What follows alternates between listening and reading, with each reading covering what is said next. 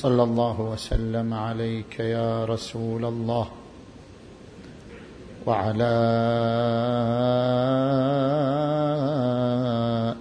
أهل بيتك المعصومين المنتجبين يا ليتنا كنا معكم فنفوز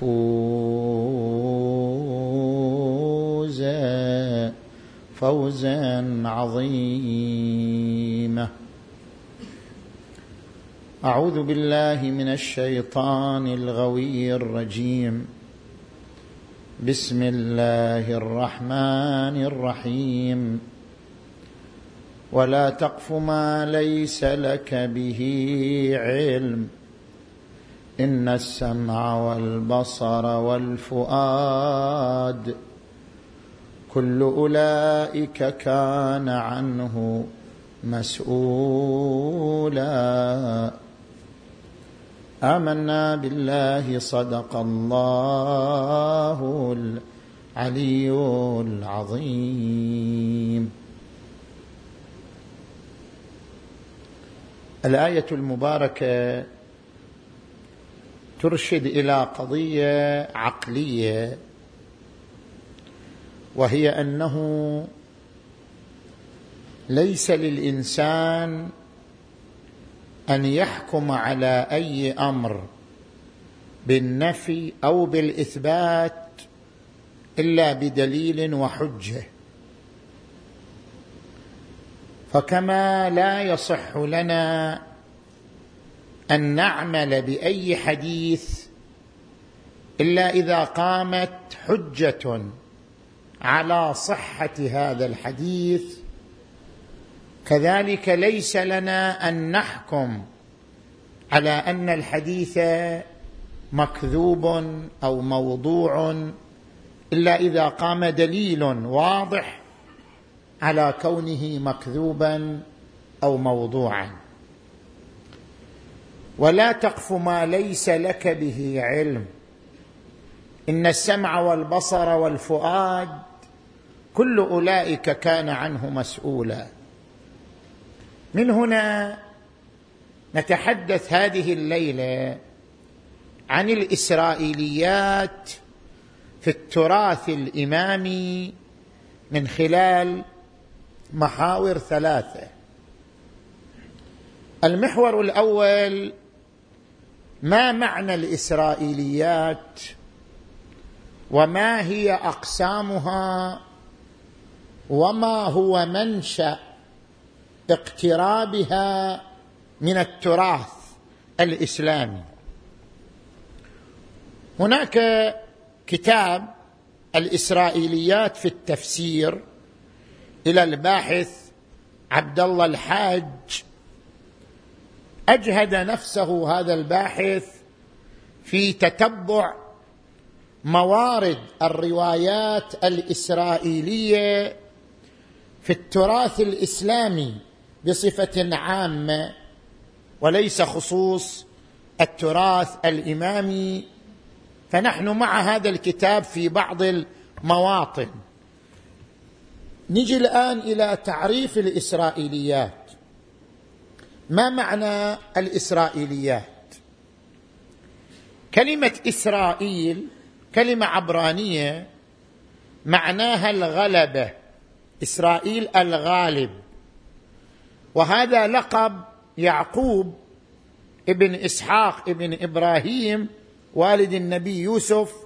أبوه يعقوب لقب بإسرائيل وسمي اليهود بني إسرائيل لأنهم ينتسبون إليه إما نسبا وإما دينا ونحلة.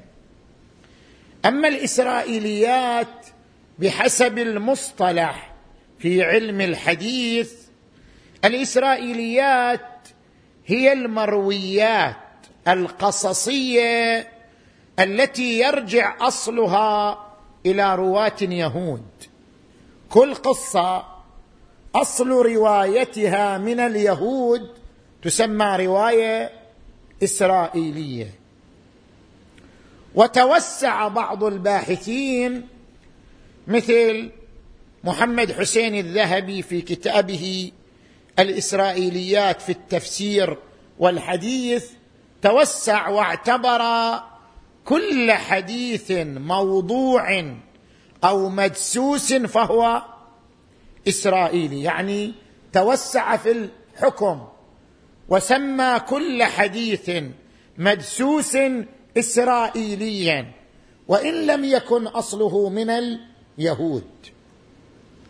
نحن بين هذين المصطلحين نمشي في محاور الموضوع. ما هي أقسام الإسرائيليات؟ هل كل رواية إسرائيلية مرفوضة؟ أم أننا نأخذ ببعض الروايات الإسرائيلية؟ الروايات الإسرائيلية أو الإسرائيليات على أقسام ثلاثة. قسم يتوافق مع القرآن الكريم أو يتوافق مع السنة النبوية القطعية. إذا وجدت وجدنا رواية وإن كان راويها يهوديا لكن مضمونها موجود في القرآن أو أن مضمونها موجود في روايات النبي صلى الله عليه وآله لا نطرح هذه الرواية لأنها إسرائيلية. ما دام مضمونها صحيحا موجودا في الكتاب أو السنة القطعية.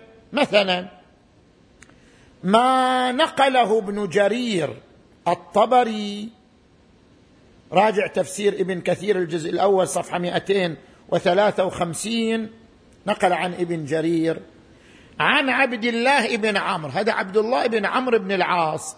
كان من روايات الإسرائيليات. كان دائما يروي إسرائيليات. لأنه ذهب إلى الشام في تجارة وجد خرجين من كتب اليهود والنصارى فحملهما إلى المدينة وصار ينقل عنهما. فهو من رواة الروايات الإسرائيلية.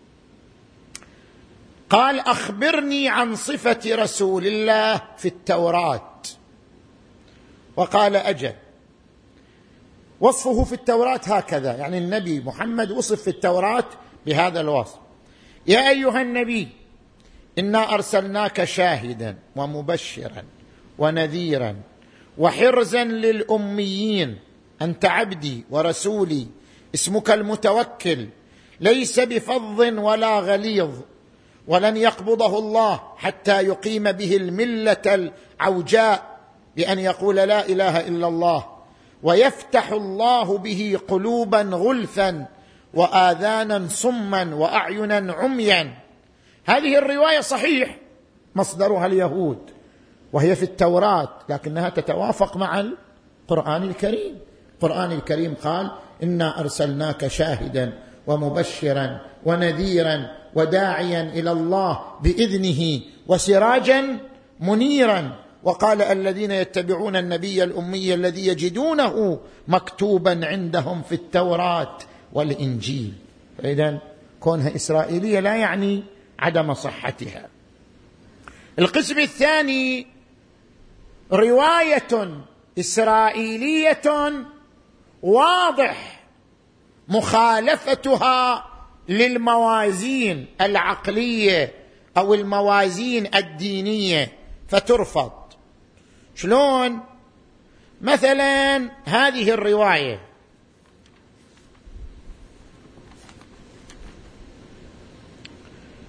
في التوراة جاء في سفر التكوين الإصحاح التاسع عشر إن لوطا عليه السلام النبي لوط وابنتيه الذين نجوا من الهلاك لوط وابنتاه قالت كبراهما لصغراهما إن أبانا قد شاخ وليس في الأرض رجل ليدخل علينا.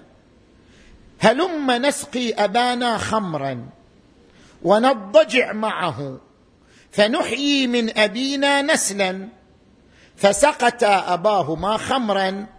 ودخلت البكر واضجعت مع أبيها وحدث في الغد أن البكر قالت للصغيرة اضجعت البارحه مع أبي فاسقه خمرا الليل وادخلي واضجعي معه لنحيي من أبينا نسلا فسقتا أباهما خمرا في تلك الليلة أيضا وقامت الصغيرة واضجعت معه ولم يعلم باضجاعهما ولا بقيامهما فحبلتا ابنتا لوط من أبيهما. فولدت البكر ابنا وسمته موأب والصغير ابنا وسمته بنو عمو. طبعا هذه الرواية واضح أنها رواية مرفوضة لأنها تنسب للأنبياء. لوط من الأنبياء تنسب للأنبياء ما لا يمكن نسبته إلى الرجل العادي فضلا عن نبي معصوم مرسل من قبل الله تبارك وتعالى. وقسم ثالث من الإسرائيليات هو محل البحث. مثلا عندنا رواية أن حواء خلقت من الضلع الأيسر لآدم. هذه الرواية وإن كانت من الإسرائيليات لكنها في رفضها أو قبولها لا بد من عرضها على الموازين. اذا مجرد كون الرواية إسرائيلية لا يعني أنها مرفوضة لا نبحث عنها. هل وردت أيضا عن النبي؟ صحيح. هذه رواية رواها يهودي لكن هل رويت أيضا عن النبي أو عن الأئمة أم لا؟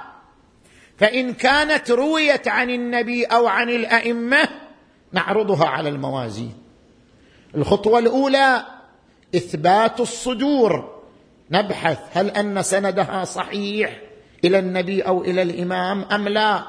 أو قامت القرائن الموجبة للوثوق بصدورها. هذه الخطوة الأولى. بعدين نجي الخطوة الثانية. جهة الصدور. هل أن الرواية صدرت على سبيل التقية أو صدرت على سبيل الجد وبيان الحكم الواقعي؟ هذه الخطوة الثانية. الخطوة الثالثة قراءة المضمون. وقد ذكرنا في ليلة من ليالي عاشوراء أن سيدنا الخوئي قدس سره ذكر خمس ركائز لقراءة المضمون. أي رواية تقرأ؟ لا تقبل تقرأ من خلال الخمس الركائز. هل هي مخالفة للعقل؟ هل هي مخالفة للقرآن؟ هل هي مخالفة لعقيدة مسلمة؟ هل هي مخالفة لحقيقة علمية؟ هل هي مخالفة لحكم شرعي متسالم عليه؟ فإذا خلت الرواية عن هذه المخالفات الخمس وكانت صحيحة وجهتها صحيحة تكون الرواية حينئذ شنو؟ مقبولة ومحلا للاعتماد. اذا إحنا ما عندنا مشكلة أنه إسرائيليات يعني تطرح. لا إسرائيليات أقسام. القسم الذي اتضح أنه مخالف للكتاب مخالف للعقل مخالف لعقيدة مخالف لحكم متسالم عليه نطرحه كسائر الروايات. يعني الإسرائيليات ما إليها ميزة. كل رواية إحنا نسوي الميزان هكذا. كل رواية تروى عن النبي أو عن الأئمة إسرائيلية أو غير إسرائيلية. الاسرائيليه ما لها ميزة.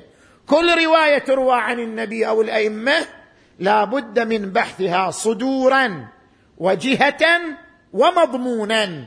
فإذا بحثت من الجهات الثلاث وكانت تامة الشرائط حينئذ يؤخذ بها ويعمل بها. زين. نجي إلى السؤال الثالث. من أين تتسرب الإسرائيليات إلى التراث؟ تراث الأحاديث. من الواضح أن اليهود كانوا في المدينة المنورة وكانوا مختلطين بالمسلمين وبعضهم دخل الإسلام إما نفاقا وإما عن قناعة. فنتيجة هذا الاختلاط روى الصحابة عن اليهود بعض الروايات ودخلت ضمن كتب التراث دخلت ضمن كتب الحديث. ولكن هل تسربت الإسرائيليات إلى التراث الإمامي نفسه أم لا؟ هنا طبعا عدة من الباحثين من أهل السنة قالوا نعم تراث الإمامي دخلت فيه إسرائيليات مثل أحمد أمين وغيره الذين نسبوا إلى التراث الإمامي أنه دخلت فيه بعض الإسرائيليات. ننقل هنا عن محمد حسين الذهبي في كتابه الإسرائيليات في التفسير والحديث. قال إن أعداء الإسلام ومنهم اليهود هالهم الإسلام وما لأهله من القوة فتظاهر نفر منهم بالدخول في الإسلام وقلوبهم منه خاوية وتشيعوا لآل البيت. يعني يريد يقول الشيعة هم اللي جابوا الإسرائيليات إلى التراث. وتشيعوا لآل بيت رسول الله. وصدورهم على الحقد طاوية ووضعوا في ذلك كل أحاديث غريبة ونسجوا قصصا عجيبة معظمها منتزع من أصول يهودية. ثم قال إن عبد الله بن سبأ رأس الفتنة والضلال ومن ورائه سبئيون كثير تظاهروا بالإسلام وتلفعوا بالتشيع لآل البيت امعانا في المكر والخداع وكان لهم نصيب كبير مركوم من الإسرائيليات الدخيلة. يعني هذا يقول تراث الامامي أصلا كثير منا من الإسرائيليات لأنه الاماميه استندوا إلى عبد الله بن سبأ وعبد الله بن سبأ هو رأس الفتنة والضلال ومنه تسربت هذه الروايات الإسرائيليات إلى التراث الإمامي. لاحظوا. اولا أنتم تعلمون أن قضية عبد الله بن سبأ كثير من الباحثين يقول أصلا هذه قضية أسطورة. أصلا ما في واحد اسمه عبد الله بن سبأ. ليش؟ لأن الذي روى هذه الأحداث كلها أن كان في واحد اسمه عبد الله بن سبأ ودخل في الإسلام في زمان الإمام علي والتصق بجماعة الإمام علي وكان هو رأس الضلال وهو في الأصل يهودي وفعل ما فعل. كل هالقصة يرويها سيف ابن عمر. وسيف ابن عمر في كتب علماء الرجال السنة مو الشيعة في كتب علماء الرجال قدحوا في دينه وعبروا عنه بالزندقة. فضلا عن الكذب بالزندقة. طيب هذا هو اللي روى القصة كلها. في واحد اسمه عبد الله بن سبأ وفعل ما فعل وسوى ما سوى وهو رأس التشيع. والراوي للقصة رجل مطعون فيه من قبل علماء أهل السنة. هذا أول. افترض أن عبد الله بن سبأ كان إنسان موجود. ولعل بعض الروايات في كتب الشيعة يظهر منها أنه كان فعلا واحد اسمه عبد الله بن سبأ. نفترض. زين. هل من الممكن أن يكون تراث الشيعة يرجع إلى هذا اليهودي وما نرى له رواية واحدة؟ أنت تتبع كل كتب الشيعة. كتب الأربعة. تهذيب الاستبصار الكافي من لا يحضره الفقيه. تبع كتب الشيعة فيها أكثر من 26 ألف حديث. لا يوجد فيها حديث واحد لعبد الله بن سبأ أصلا. ما معقول إذا هو رأس التشيع؟ وقام بها الأعمال كلها. ما بقى من أحاديث ولا حديث واحد. إذا بالنتيجة الوجدان شاهد على اختلاق هذه الأحداث. ونسبتها إلى التشيع والتشيع منها براء. ولسنا نحن الوحيدين الذين نقول بهذا. الدكتور طه حسين في كتابه الفتنة الكبرى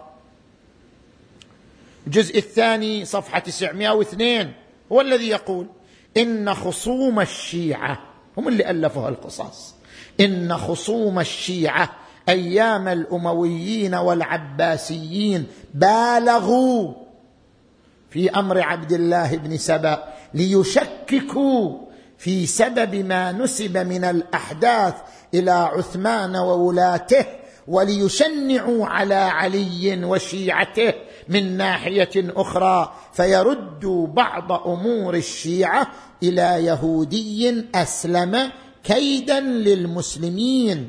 ثم يقول إن قضية عبد الله بن سبأ من مخلفات أعداء الشيعة.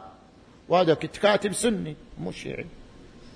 أصلا هذه الأحداث كلها سطرها خصوم الشيعة في زمان الأمويين والعباسيين من أجل تشويه صورة علي عليه السلام وشيعته ومن أجل أن يتغافل ويتناسى المسلمون ما حصل من الأحداث في زمان الخليفة الثالث من قبل بني أمية آنذاك. زين. نجي الآن إلى المحور الثاني من حديثنا. صلوا على محمد وآل محمد.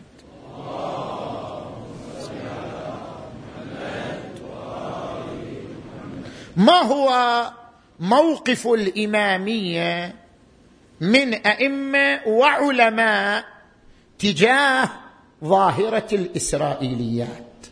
هل أن الأئمة وعلماءنا كانوا ملتفتين وواعين إلى وجود ظاهرة الإسرائيليات وتحرزوا منها وحصنوا التراث الإمامي من تسربها أم كانوا غافلين عن هذه الظاهرة؟ التفت إلي جيدا. عندما نتتبع الروايات نجد أن الأئمة وعلماء الشيعة كانوا في وعي تام من ظاهرة الإسرائيليات وفي تحصن تام من تسربها ودخولها إلى كتب التراث الإمامي. أضرب لك الآن شواهد على ذلك. في زمان الإمام علي عليه السلام طبعا الإسرائيليات كيف بدأت عند المسلمين؟ بدأت بالقصص. يجوا ذول اليهود الذين أسلموا نفاقا أو عن قناعة يجلسون في المساجد ويقصون القصص والناس تسمع منهم. لو الخب ماكو تلفزيون الناس تقعد وعند واحد يجيب سوالف إيه، كذبة بعد كذبة وترتاح شوية تستأنس ويمشوا فكانوا قصاصين ونتيجة هذه الظاهرة ظاهرة القصص في المساجد انتقلت الروايات وتسربت إلى التراث الإسلامي. منهم كعب الأحبار منهم وهب بن منبه منهم عبد الله بن سلام. دول كانوا أعمدة معروفين في رواية الإسرائيليات. الإمام علي شنو كان موقفه؟ مو إحنا نقول كتب أهل السنة تقول أن الخليفة اللي قاوم هؤلاء هو الإمام علي عليه السلام. لاحظ كنز العمال الجزء الأول صفحة 200 على الصفحة 172 جاء الإمام علي عليه السلام إلى قاص يقص فقال تقص ونحن حديث عهد برسول الله. يعني أنت إذا تعرف أشياء إحنا أولى منك لأننا حديث عهد برسول الله صلى الله عليه وآله أما إني أسألك عن مسألتين يعني أختبرك في مسألتين. فإن أصبت وإلا أوجعتك ضربا. ووقف ذات مرة نفس الإمام علي على كعب الأحبار اللي هو رأس الروايات الإسرائيليات. وقال إنه كذاب. رواها ابن ابي الحديد المعتزلي في الجزء الرابع من شرح النهج ووراها ورواها محمود أبو ريا في أضواء على السنة المحمدية صفحة 165 الإمام الباقر تصدى للروايات الإسرائيليات. لاحظ الكافي شيخ الكليني الجزء الرابع صفحة 240 ينقل عن الإمام الباقر عليه السلام أنه كذب كعب الأحبار. كعب الأحبار ماذا كان يقول؟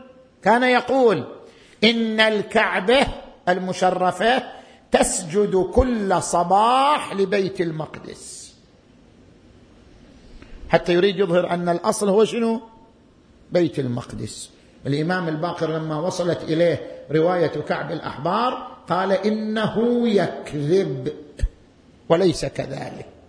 اذا الأئمة كانوا يتصدون لهذه الروايات الإسرائيليات من قبل أعمدة الرواية يتصدون لنفيها وتنبيه الناس عليها. لاحظ الشاهد الآخر.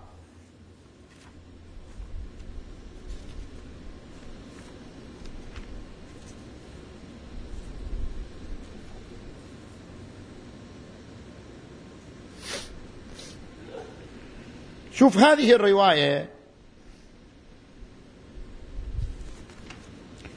في تفسير قوله تعالى ولقد همت به وهم بها يوسف وزليخة.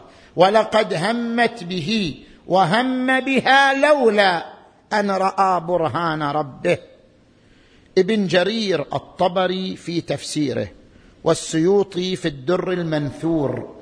ينقلون عن ابن عباس أنه سئل كيف هم بها؟ وهمت به عارفين. لكن هو كيف هم بها؟ هو يوسف. قال حل الهميان يعني السراويل. وجلس منها مجلس الخائن. فصيح به إيه يا يوسف. وين؟ يا يوسف لا تكن كالطير له ريش. فإذا زنى قعد ليس له ريش. إيش رأيك في الرواية؟ عفوا مو إحنا القايلين هذا ابن جرير طبري والسيوطي في الدر المنثور ينقلون عن هذا النبي العظيم أنه فعل ما فعل. زين.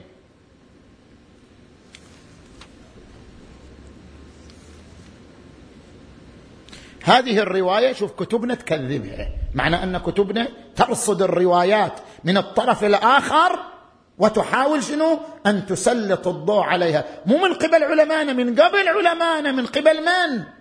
من قبل أئمتنا. صلوات الله وسلامه عليهم أجمعين. كانوا في حال رصد وتتبع واستقصاء لما يروى من هذه الروايات المخالفة للقرآن أو المخالفة للقواعد المسلمة. لاحظ عيون أخبار الرضا. الجزء الثاني صفحة 179 سأل المأمون الإمام الرضا عليه السلام قال يا أبا الحسن أخبرني عن قول الله عز وجل ولقد همت به وهم بها لولا أن رأى برهان ربه فقال الرضا لقد همت به ولولا أن رأى برهان ربه لهم بها يعني هو ما هم بها أصلا. هم بها لولا أن رأى برهان ربه. يعني الآن مثلا أنت ماذا تقول؟ تقول خرجت من المجلس لولا أني رأيتك. يعني أنا ما طلعت بالنتيجة. لأني شفتك فما طلعت. لولا أني رأيتك لخرجت من المجلس. يعني بالنتيجة أنا شنو؟ ما خرجت. لاني رأيتك. نفس الشيء. هم بها لولا أن رأى برهان ربه. يعني لو لم ير برهان ربه لكان هم بها لكن لأنه رأى برهان ربه فهو شنو؟ لم يهم بها فضلا عن أنه صدرت منه المعصية. حتى الهم لم يصدر منه لأنه رأى برهان ربه فضلا عن أنه صدرت منه المعصية. ولذلك قال القرآن الكريم قالت فذلكن الذي لمتنني فيه ولقد راودته عن نفسه فاستعصم.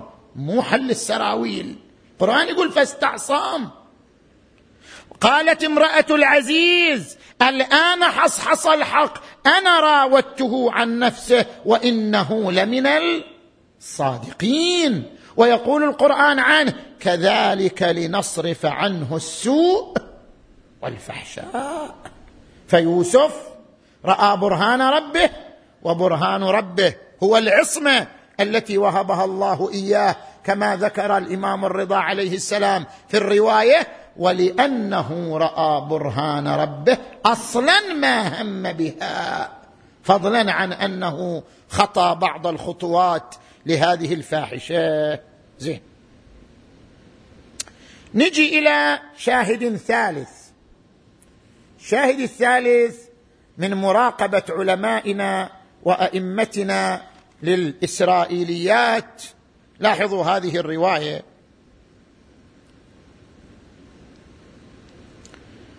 الرواية طبعا يذكرها السيوطي في الدر المنثور بطريق أنس عن مجاهد والسدي عن ابن عباس.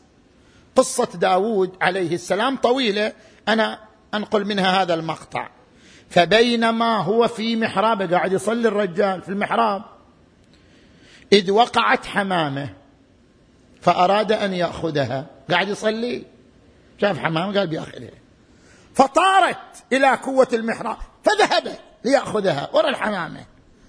فطلعت من الكوه هو وراء الحمامة. داود النبي العظيم. فإذا امرأة أوريا ابن حيان تغتسل. طالعها شافها تغتسل.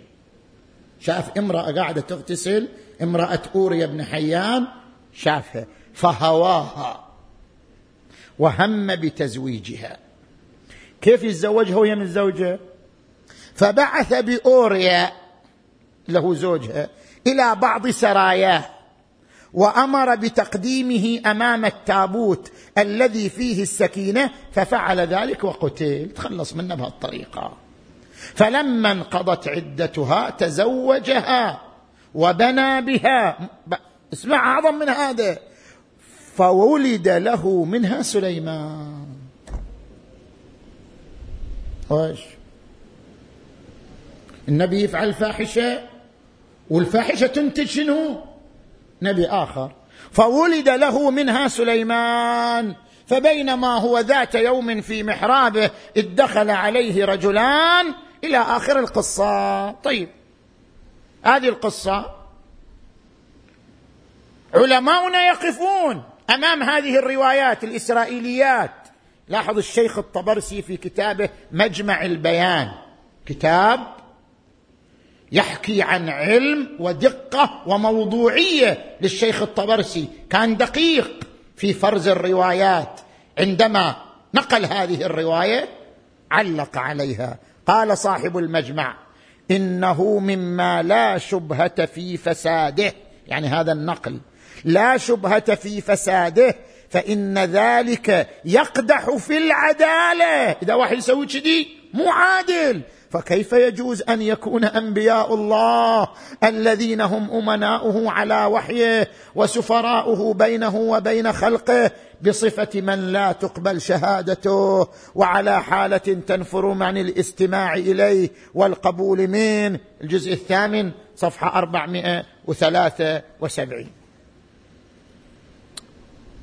كما أن علماءنا تصدوا لرفض هذه الروايات لاحظ أئمتنا من قبل ذلك كانوا بمرصد من هذه الروايات. زين؟ شوف عيون أخبار الرضا. أن هذه الرواية عرضت على الإمام الرضا في زمانه. ترى الإمام الرضا كان له فضل كبير على المذهب. هل لي كتبوا عن الإمام الرضا أنه كيف يقبل ولاية المأمون وهذا المأمون خليفة غير شرعي وكيف يقبل الولاية منه؟ هل الفترة التي قبل الإمام فيها الولاية خفت التقية عليه؟ فكثير من الروايات صححها وكثير من كتب الإمامية راجعها وكثير من الاحتجاجات العقائدية صدرت عنه في هذه الفترة.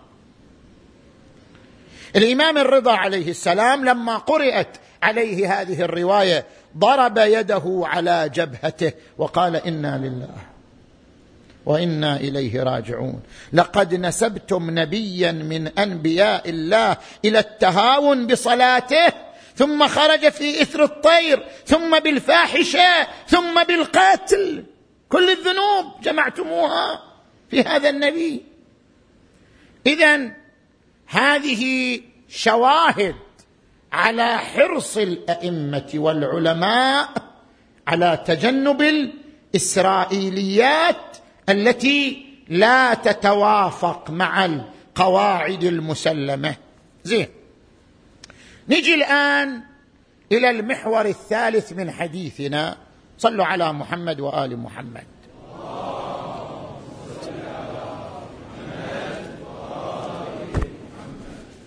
المحور الثالث في اختلاف التقويم. يعني عندنا قسم من الروايات اختلف العلماء في تقويمها. منهم من يراها صحيحة منهم من يرفضها منهم من يرفضها إلى حد أن يعتبرها موضوعة. يبقى هذا محل بحث تخصصي علمائي. كل يدلي بدلوه بحسب ما أوتي من قدرة علمية. زين؟ الآن أضرب لك أمثلة على موارد اختلف تقويم العلماء لها. زين؟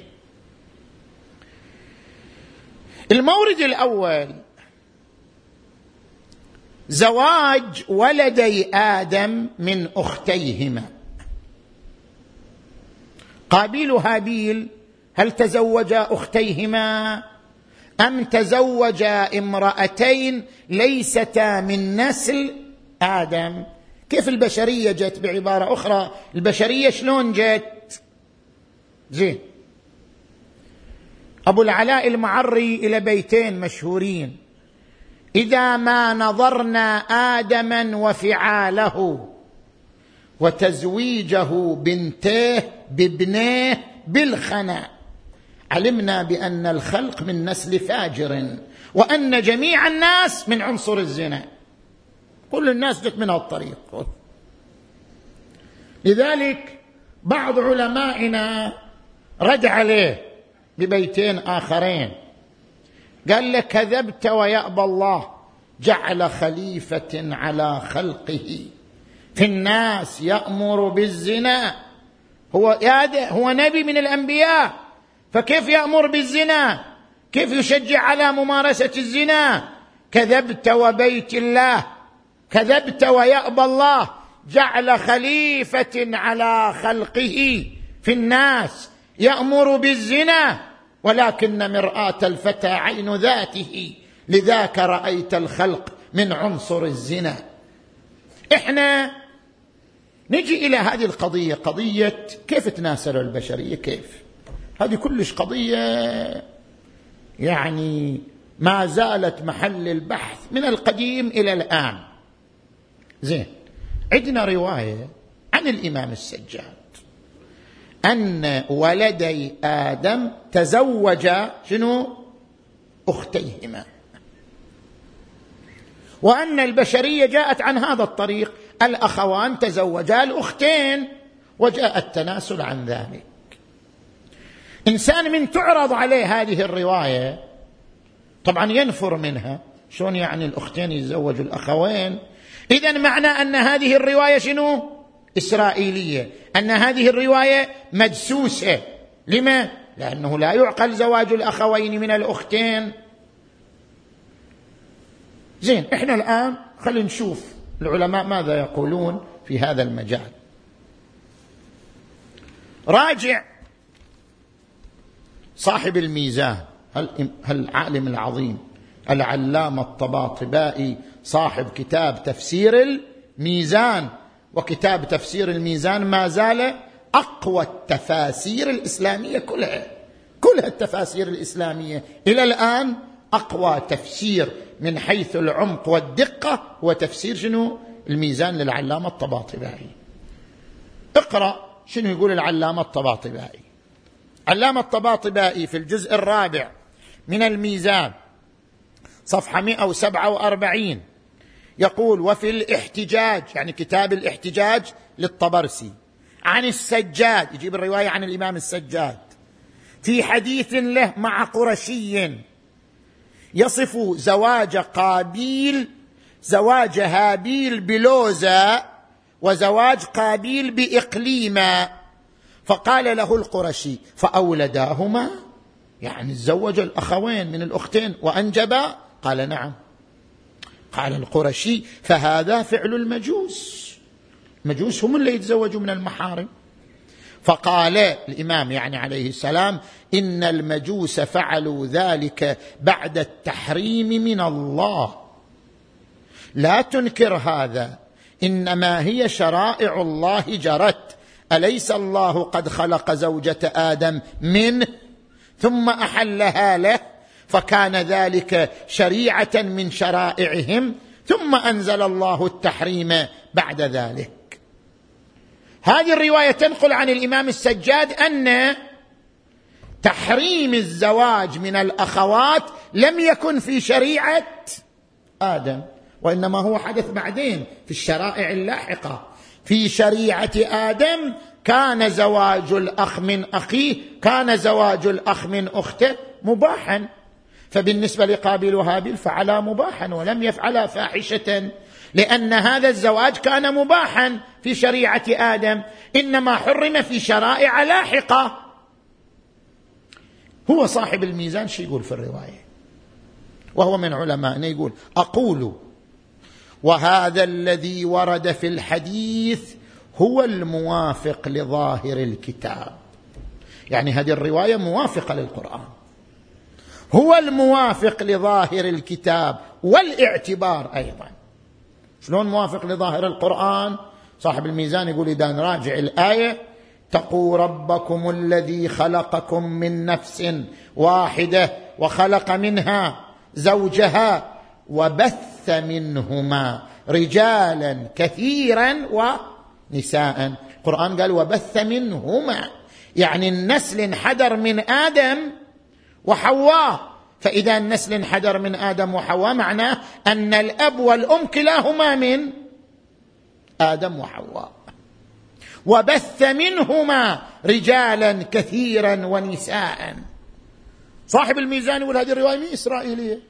صار هذه الرواية موافقة للكتاب وموافقة للاعتبار. زين هذا عالم. في مقابله علماء آخرون كالسيد السبزواري كالسيد علي الفاني قدس سرهما. يقولون لا عندنا رواية أخرى أرجح من هذه الرواية سندا ومتنا نأخذ بها وهي عن الصادق عليه السلام في علل الشرائع. للصدوق. الصادق هناك تنقل عنه رواية أن الأخوين تزوج امرأتين ليس من نسل آدم. يعني كأن الله كما خلق حواء من الأرض خلق امرأتين أيضا شنو؟ من الأرض وزوج بها قابيل وهابيل فتناسلت البشرية منهما. فهما لم يتزوجا أختيهما. إنما تزوج امرأتين ليستا من نسل آدم. ما نقول تزوجتا حوريتين أو جنيتين حتى يقال لا تسانخ بين الإنس والجن فكيف يحصل منهما زواج وانجاب نقول لا تزوجا من امرأتين خلقتا من الأرض كما خلق آدم وحواء من الأرض خلقت فتاتان من الأرض وتزوج قابيل وهابيل منهما وبذلك تم تناسل البشرية. اذا هذه القصة وهذه الروايات هي محل اختلاف بين الأعلام. لذلك لا نستطيع أن نقول هذه الرواية مدسوسه أو إسرائيلية ما دامت هي محل بحث علمي ولكل عالم نظره واعتباره الذي يقدمه في هذا المجال. لاحظوا كلام السيد صاحب الميزان صفحة 145 من الجزء الرابع من الميزان يدافع عن هذه الرواية أن الأخوين تزوجا من الأختين. زين. هذا مثال إلى مورد الاختلاف. المثال الثاني ما ذكره علي بن إبراهيم القمي. أو ما نقل بعبارة أدق ما نقل في كتاب التفسير لعلي بن إبراهيم القمي.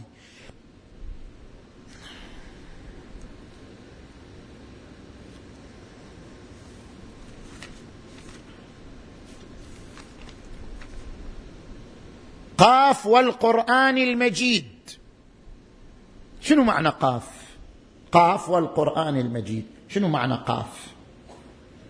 ذكرت رواية في تفسير علي بن إبراهيم القمي قاف جبل محيط بالدنيا. جبل محيط بالدنيا يعني بالأرض.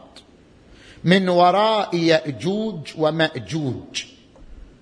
وهو قسم يعني الله اقسم قال قاف يعني يقسم بقاف.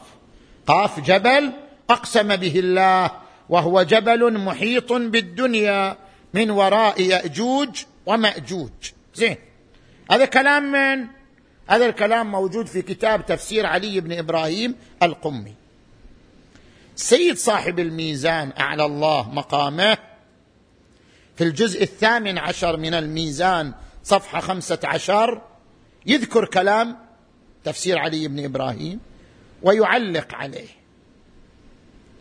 يقول وكيف ما كان؟ لا تعويل على هذه الروايات. ما يعول عليها. وبطلان ما فيها يكاد يلحق اليوم بالبديهيات. يعني بطلانها واضح زين. هل هذه الرواية تعني أنها من الإسرائيليات لأن بطلانها واضح أم لا؟ هنا التفتوا إلى أمرين أذكرهما. الأمر الأول هذه معلومة خليها بذهنك. كتاب تفسير علي بن إبراهيم مو كله لعلي بن إبراهيم. مختلط. ثلاثة تفاسير وياه أخرى. شلون؟ أكو واحد من تلامذة علي بن إبراهيم اسمه أبو الفضل بن العباس من أحفاد العباس بن علي من سلالته. هذا خلط بين تفسير علي بن إبراهيم وتفسير أبي الجارود وتفسير نقله ابن فضال عن علي بن أبي حمزة البطائني وهو أيضا نفسه هذا أبو الفضل أضاف روايات في التفسير من عنده. جمع الجميع تحت كتاب تفسير علي بن إبراهيم. فتفسير علي بن إبراهيم لم يصل إلينا كما هو. وصل إلينا شنو؟ مختلطا بتفاسير أخرى وبروايات أخرى لا نعلم عنها ولا نحرز مصدرها. لأجل ذلك إذا وجدنا رواية في هذا التفسير الموجود الآن لا نستطيع أن ننسبها لعلي بن إبراهيم. علي بن إبراهيم القمي من علمائنا الكبار. لا نستطيع أن نقول هذه الرواية من تفسير علي بن إبراهيم. يا تفسير علي بن إبراهيم. تفسير علي بن إبراهيم مختلف. والجامع الذي جمع هذه الكتب الأربعة لم يفرزها. ما فرزها كل روايات على قسم. قال والله هذا قسم علي بن إبراهيم. هذا قسم أبو الجارود. ابدا. اذا مع ورود هذا الكتاب مختلطا لا يمكن لنا أن ننسب الرواية إلى تفسير علي بن إبراهيم بشكل جازم. هذا اولا. ثانيا نفترض أن هذه الرواية وردت في تفسير علي بن إبراهيم. زين. وهي رواية لا يمكن تصديقها. العلماء بحثوا الأرض كلها داروها داروها ما شافوا جبل محيط بالأرض. زين؟ بطلانها واضح. هل هذا يعني أنها من الإسرائيليات؟ لا. ذكرنا في ليلة من ليالي عاشوراء ليست كل رواية يكون مفادها غير صحيح. معناه أنها مكذوبة وموضوعة أو من الإسرائيليات. لما لأن قسما من الروايات التي لا يمكن تصديقها صدرت عن أهل البيت عليهم السلام في حال التقية. وذكرنا روايات السهو. روايات نسبت السهو إلى النبي وهي روايات صحيحة. نسبت السهو إلى النبي عن الصادق عليه السلام أن رسول الله سهى ونام عن صلاة الصبح. سيد الحكيم رحمه الله الإمام الحكيم سيد محسن الحكيم كان يقول أنا أستحي من امرأتي أنا أنام عن صلاة الصبح. ورسول الله ينام عن صلاة الصبح. أنا أستحي من زوجتي تشوفني نايم عن صلاة الصبح إلى إلى طلوع الشمس. رسول الله ينام عن صلاة الفجر. فلم يستيقظ حتى أيقظه حتى آذاه حر الشمس. اذا رواية عن الصادق صحيحة السند أن الرسول نام. شو تسوي؟ يقولون صدرت على سبيل التقية. يعني لما كان مذهب أهل السنة في زمان الإمام الصادق يرى سهو النبي ويؤكد عليه الإمام اضطر في بعض الظروف أن ينقل هذه الرواية ولكنها عن كلمات أهل السنة لا عن نفسه. فصدرت عنه على سبيل شنو؟ التقية. فليست كل رواية لا تصدق يعني أنها مكذوبة أو مدسوسة أو من الإسرائيليات. ليس الأمر كذلك. زين. حتى لا أطيل عليك.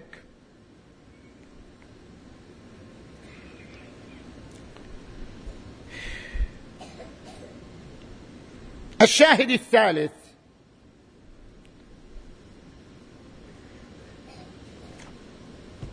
ما ورد في خلق حواء. هل أن حواء خلقت من ضلع آدم أم لا؟ عندنا هذه الرواية. أن حواء خلقت من الضلع الأيسر من أضلاع آدم. زين. وهذه الرواية موجودة في التوراة. توراة سفر التكوين الباب الثاني موجودة في إن الله قد أخذ من ضلع آدم وخلق له زوجه فلما دنت من آدم قال آدم هذا العظام عظامي واللحم من لحمي. يعني أنها خلقت من ضلعه.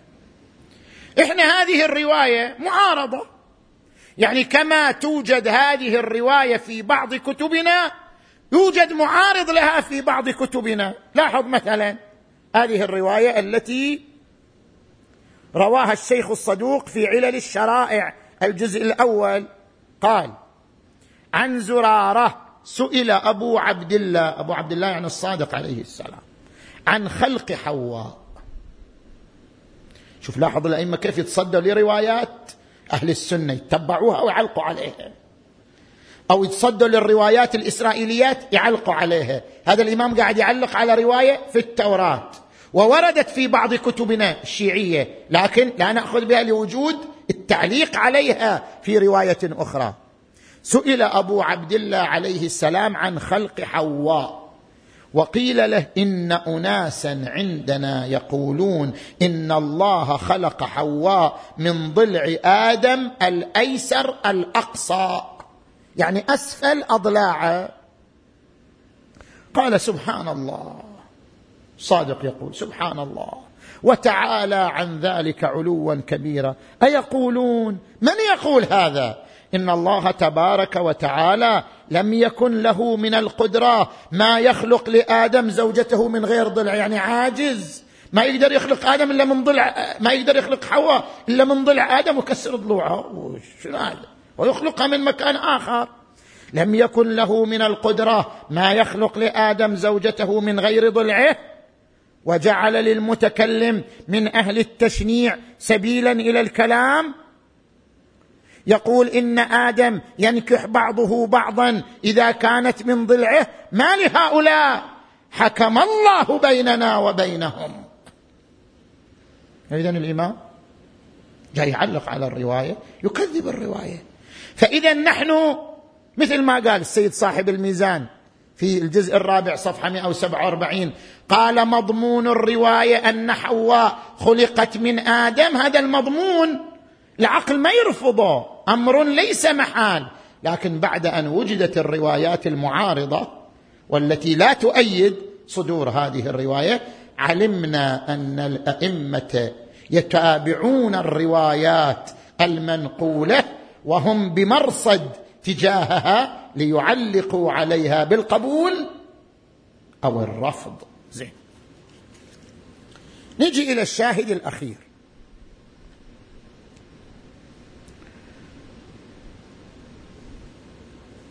الشاهد الأخير على الروايات التي هي محل خلاف في مجال التقويم.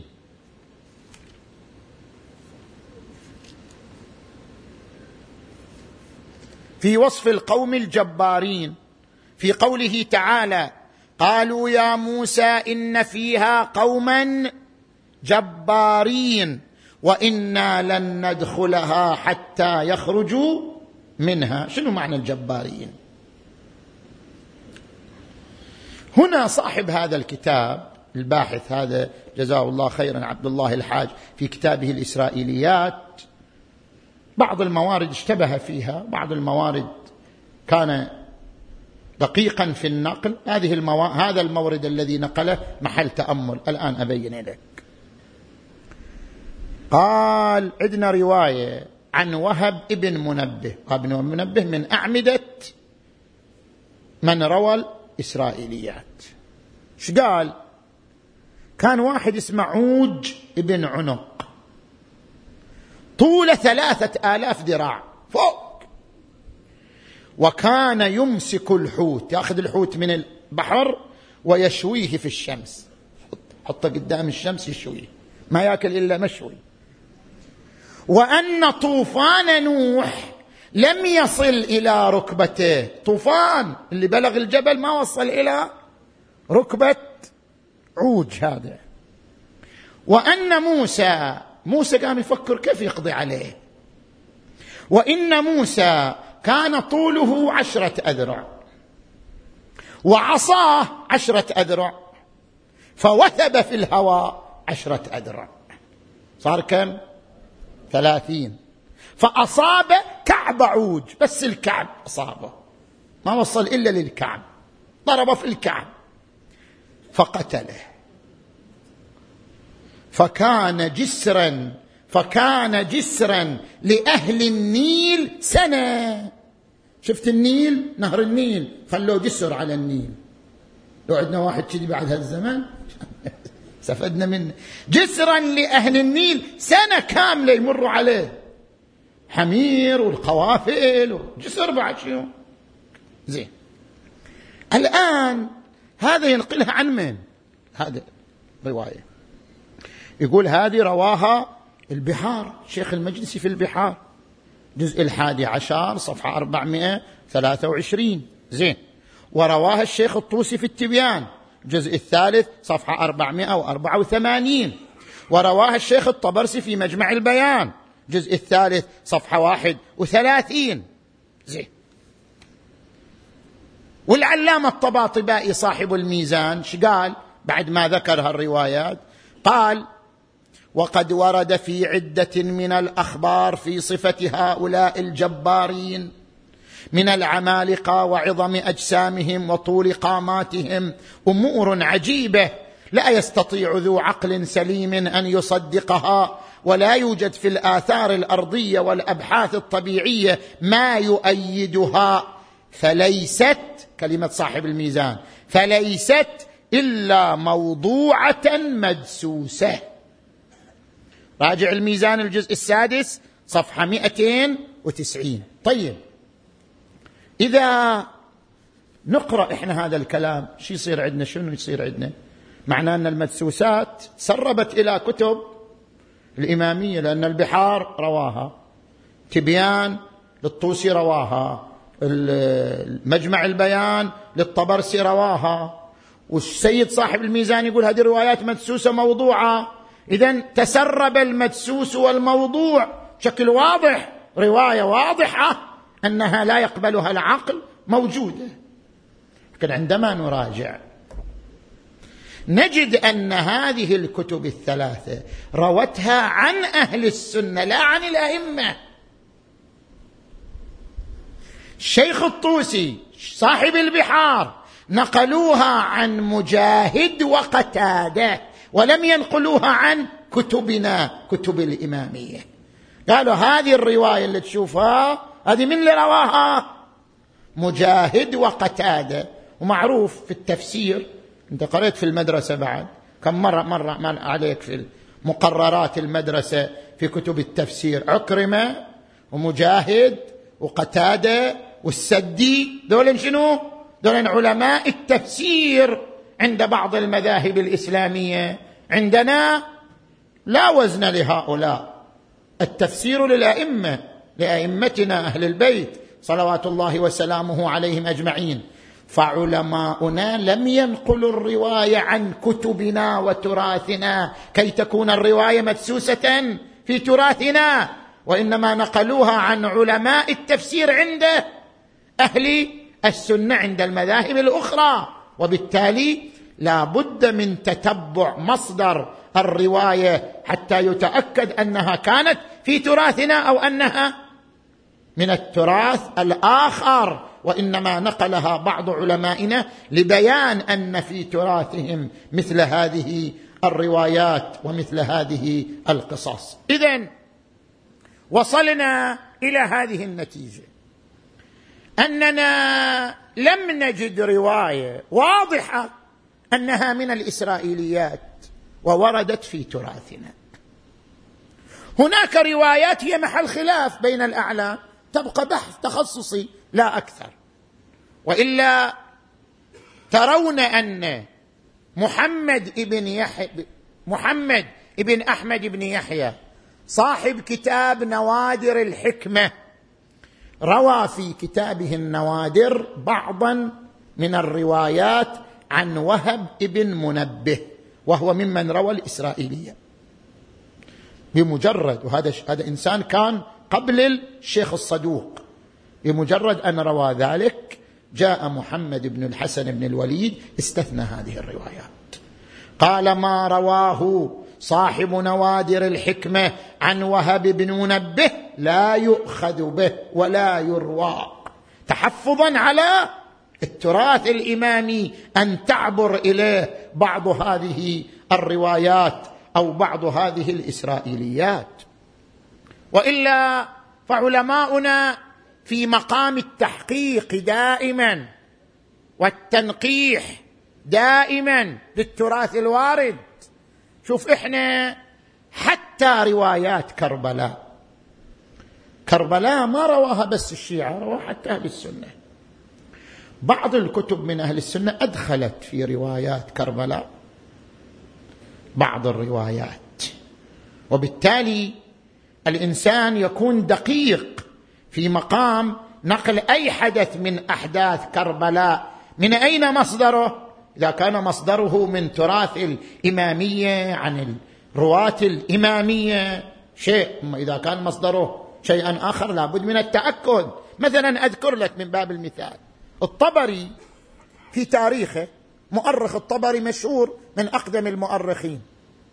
نقل قصة كربلاء أغلبها نقل منها هذه الرواية أن الحسين عليه السلام لما وصل إلى منطقة زرود طالع من مكة رايح إلى العراق وصل إلى منطقة زرود سمع بخبر مقتل مسلم بن عقيل. قالوا له مسلم قتل. فتراجع. أراد يهون عن الثورة. بعد مسلم قتل أنا يعني ده فأصر عليه إخوة عقيل. وقالوا لا نرجع حتى نأخذ بثار أخينا عقيل حتى نأخذ بثار أخينا مسلم بن عقيل. فنزل على رأيهم. يعني هو ما كان يريد هو ما كان يريد يروح بس شو يسوي؟ دولة جبروه قالوا لبن ما يصير. مسلم قتل لازم ناخذ بثاره. يعني قضية الحسين كلها قضية شنو؟ ثار. رايح ياخذ بثار مسلم. واضح أن هذه الرواية تشويه لحركة الحسين عليه السلام. الذي خرج لأجل ثار مسلم لما عرضت عليه البيعة وقالوا أنت في حل. لماذا؟ قال والله لا أعطيك. خلاص بعد. قالوا كل جماعة أنت في حل وارجع. خلاص. لماذا تقول والله لا أعطيكم بيدي إعطاء الذليل ولا أقر إقرار العبيد وهيهات من الذله وأنا زاحف بهذه الأسرة وإني لم أخرج أشرا ولا كل ذلك لا يلتقي مع هذه الرواية. واضح من خطابات الحسين ومن روايات مسيرة الحسين أنه كان مصرا على خوض هذه المعركة مصرا على خوض هذه الثورة مهما بلغت النتائج ولم يكن خروجه لأجل الأخذ بثأر مسلم بن عقيل عليه السلام. اذا الرواية أيضا لابد أن يدرس أين مصدرها وبأي داع وردت هذه الرواية. لأجل ذلك نعتمد على ما ورد عن أهل البيت في قضية كربلاء. أكبر الرواة لقصة كربلاء هم زين العابدين وسكينة بنت الحسين. زين العابدين وسكينة لأنهم بقوا بعد الحسين فترة طويلة. لذلك رووا كثير من القصص والأحداث التي حصلت في كربلاء وما ورد عن زين العابدين وعن سكين بنت الحسين من أعظم الفواجع التي إذا قرأها الإنسان. من أعظم الفواجع الروايات التي وردت عن هذين في سرد قصة كربلاء ونقل ما حدث في كربلاء. وترى أن من الروايات أنه لما أقبلت قبائل بعض أهل الكوفة لما نقول أهل الكوفة كلهم غدر وأهل نفاق لا كان فيهم أنصار الحسين كان فيهم أصحاب الأئمة عليهم السلام وكان فيهم من يركض وراء الدرهم والدينار. جاء بعض قبائل أهل الكوفة ليحتزوا الرؤوس. كل قبيلة ترفع رأس تخليه أمامها وتتقرب إلى عبيد الله بن زياد. فاحتزوا الرؤوس إلى أن أقبلت قبيلة تبحث عن رأس فلم تجد. هناك شخص خبيث واقف قال أنا رأيت الحسين دفن طفلا خلف الخيام. ثم تدوروا رأس. أنا أدلكم على ذلك. حسين كان دفن ليقيه هذا المكروه قال أنا رأيت الحسين دفن طفلا خلف القيام خلف الخيام جاءوا بحثوا خلف الخيام فعلا حفروا وجدوا الطفل طريا يوم ما مر عليه يوم وجدوا الطفل طريا فأخرجوه ووضعوه على صدر والده الحسين واحتزوا رأسه ووضعوا رأسه على رأس الرمح. وهو طفل صغير وما اكتفوا بذلك فحينما أرادوا الخروج من كربلاء دأسوا على صدور القتلى بخيولهم ومروا عليها بخيولهم فكانت جثة الحسين لها النصيب الأكبر. مروا عليها بخيولهم دأسوا صدره وكان على صدره ذلك الطفل الرضيع. فتبددت عظامه وتهشمت أضلاعه بابي هو وأمي. الله أكبر. ما تركوا لذلك الجسد باقية. الحسين بجدل قطع خنصرة والجمال قطع كفة وخيل الأعوجية داست على صدره ورأسه هشم بالحجارة ووضع على رأس الرمح وأخذوا لباسه حتى اللباس المخرق الممزق الذي كان على ظهره سلبوه. إياه فما أبقوا له باقيه ساعد الله قلب العقيل. حينما وقفت على جسده ورأته بتلك الصورة ودعتك الله يا جسد حامي الضعين. ودعتك الله يا جسد حامي الضعين خدونا لأرض الشام وبينهم ولينا. ودعتك الله يا طريح نظل عريا. يا ليت خلوا لك يا خو يا ثيابك أكفان. شالوا الحرم عنكم والي الحرام وجعايان كل ما سمع طفلة وين يدير عيني هكذا زينب ومن قبل كانت يا الله. اللهم تقبل أعمالنا.